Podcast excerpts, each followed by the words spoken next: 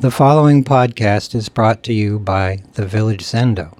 For more information, visit villagezendo.org. Good evening. My name is Bokushu, and I want to start by extending my heartfelt thanks to everyone who is here, contributing to this essential practice of Fusatsu and to those of you online who are equally integral to this practice of Fusatsu, I wish to thank you all for your participation this evening because we are doing the work of millions in this ceremony. The work of millions throughout all space and time. And that's a big nut to crack. um, so I'll just quickly review the ceremony and then I'll get into the precepts themselves. Uh, our precept ceremony consists of several distinct elements that create a seamless whole. We begin with a gatha of atonement, which is really the core function of this ceremony, is to atone, which in my version of it is to connect with all of the unskillful action throughout all space and time, individually, collectively, we take that on, we connect with it, we recognize and acknowledge our contributions to all of it and our opportunity to work with all of it because it is all in each of us completely. So then, having taken the gatha of atonement, we move on to uh, ask for the support of the essential energies and archetypes of our school. So we begin with um, the past seven Buddhas, the mythological Buddhas who preceded Shakyamuni, who was the first human being to recognize this incredible discovery. Oh, reality isn't the problem. I'm the problem and I'm reality. How do I unravel that problem? so we go on from Shakyamuni to others, including Manjushri, who is on our altar here, uh, is the Bodhisattva of wisdom. The insight needed to understand in the moment what might be the most skillful way to handle a situation, a challenge.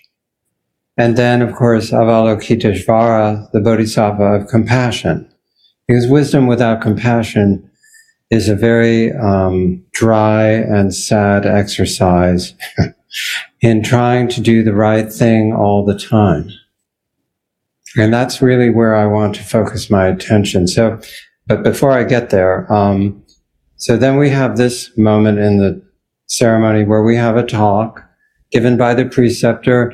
Your bows this evening were not to this individual, but to the preceptor and the precepts.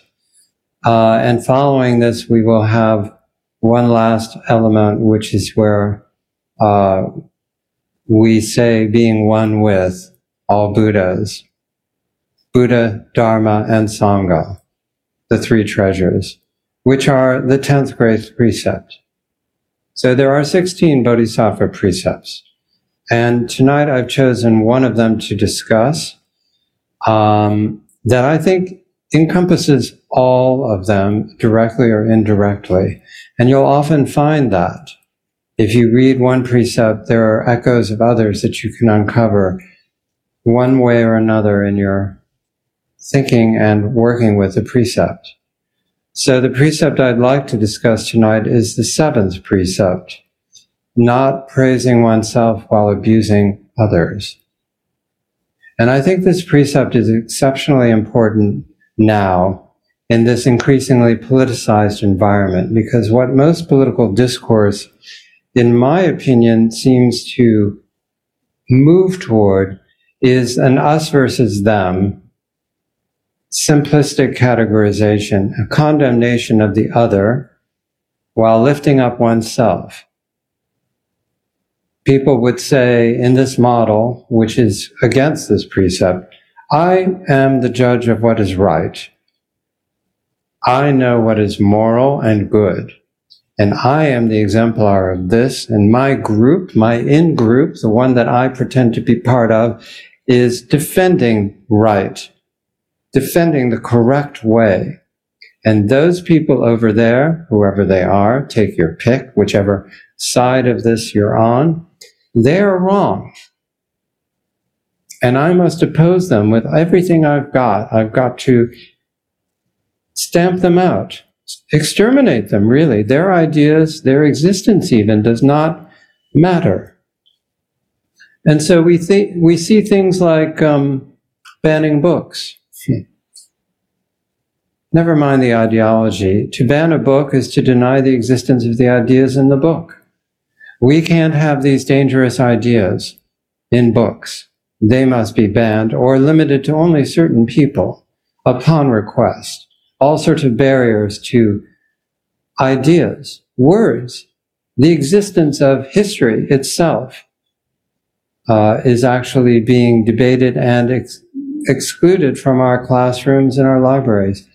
Classroom libraries, school libraries, and public libraries are all seeing this trend of controversies being ginned up, in my word, to exclude ideas that certain people feel must not be discussed or known.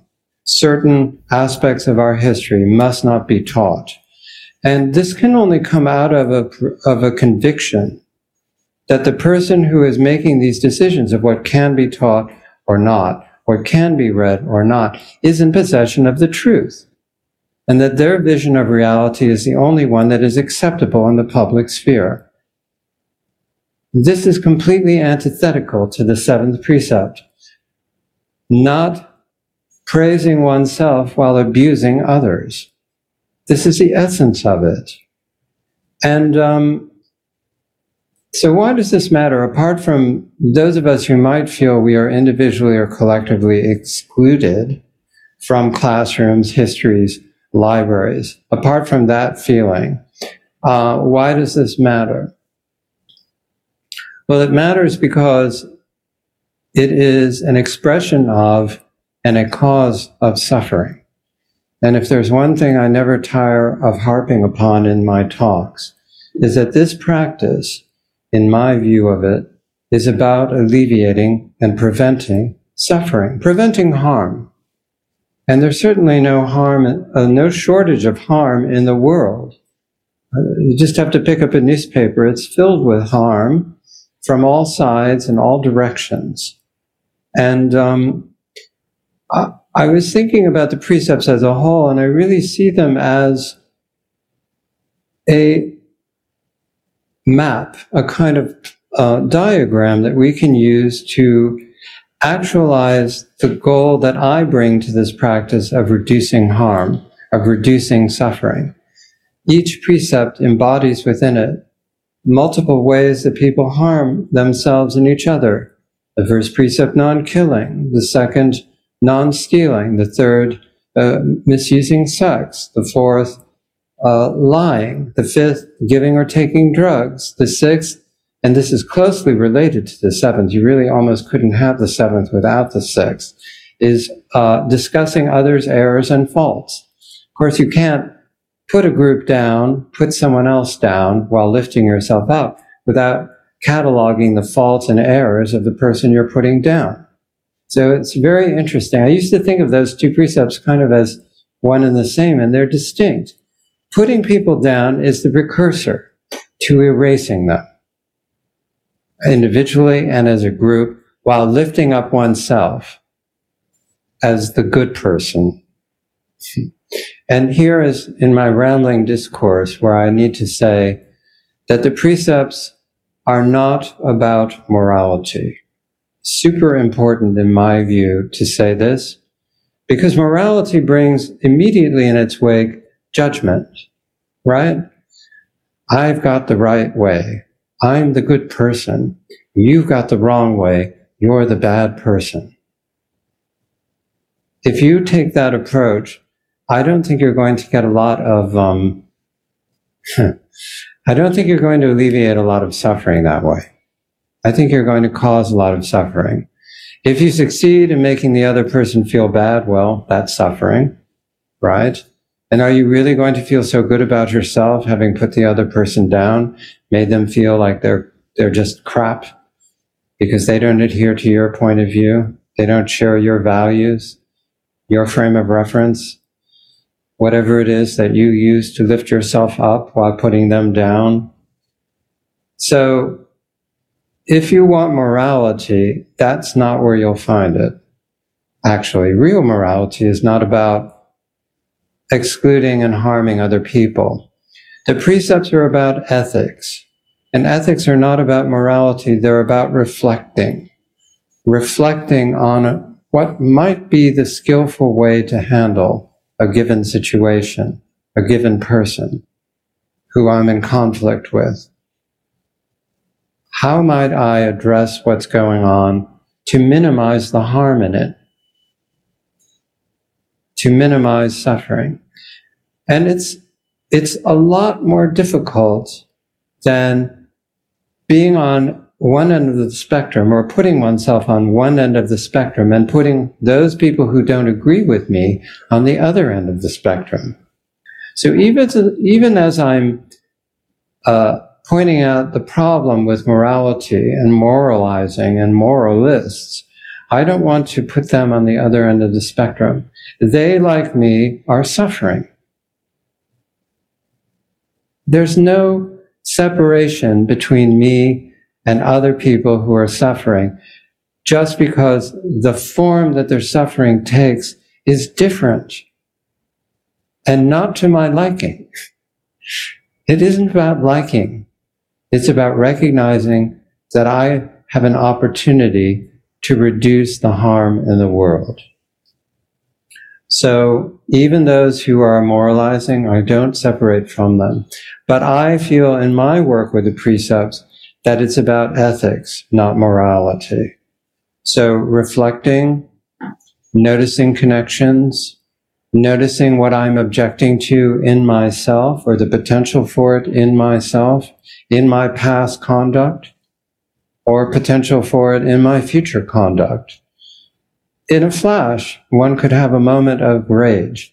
One could have a moment of unskillfulness that leads to rage. And so to pretend that we are not capable of that, that that's not part of who we are, well, I think it's a fool's paradise to imagine that we all have that perfect vision of who, who to be and that we can achieve that. So, can we cultivate the subtle art of navigating situations, people, crises, global and local, recognizing that we are not separate from all that is, and not knowing, thereby giving up fixed ideas about ourselves and the universe. So they're all just flowing together. The precepts are like a cloud almost. You can see it, but where is exactly the boundary of this cloud? Where are the elements that are separate from each other? We address them separately in the text, but none of them are separate from one another. So to go through them quickly in reference to the seventh precept, non-killing, the first grade precept. I don't see a way to create an outgroup, to banish an ideology, to banish a history without, in a sense, killing. This is, of course, not the literal, although the metaphorical can and has led to the literal killing of people. Ideas about outgroups have been instrumental throughout history in killing many people. The Crusades,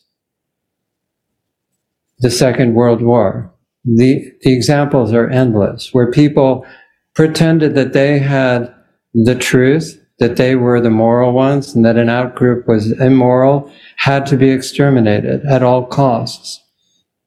Tremendous, tremendous suffering has been caused by that. Second precept, non stealing. Well, of course, if you're denying the existence of another person, if you're erasing their existence, that is stealing their opportunity to express themselves, to be fully human, to end their own suffering. Third, uh, not misusing sex. Well, that's a little more of a stretch in this context. But I think that we could find a way, if I really wanted to be creative, in bringing that into praising oneself and abusing others. Fourth, um, non lying. Well, that one's pretty obvious, isn't it? It is a lie that I have the truth, that anyone has the truth. That is an outright lie and a very damaging one. And I'm not going to lie. I've done that. I do that most of the time I read the newspaper. I tell myself I've got it and they don't. Are they crazy? Can't they see what's right in front of them? Well, apparently not. so I just have to remind myself that I'm, I'm kidding myself. I'm lying. And uh, not giving or taking drugs, well, isn't it a drug to think I've got the truth? It's a kind of inoculation against reality, isn't it?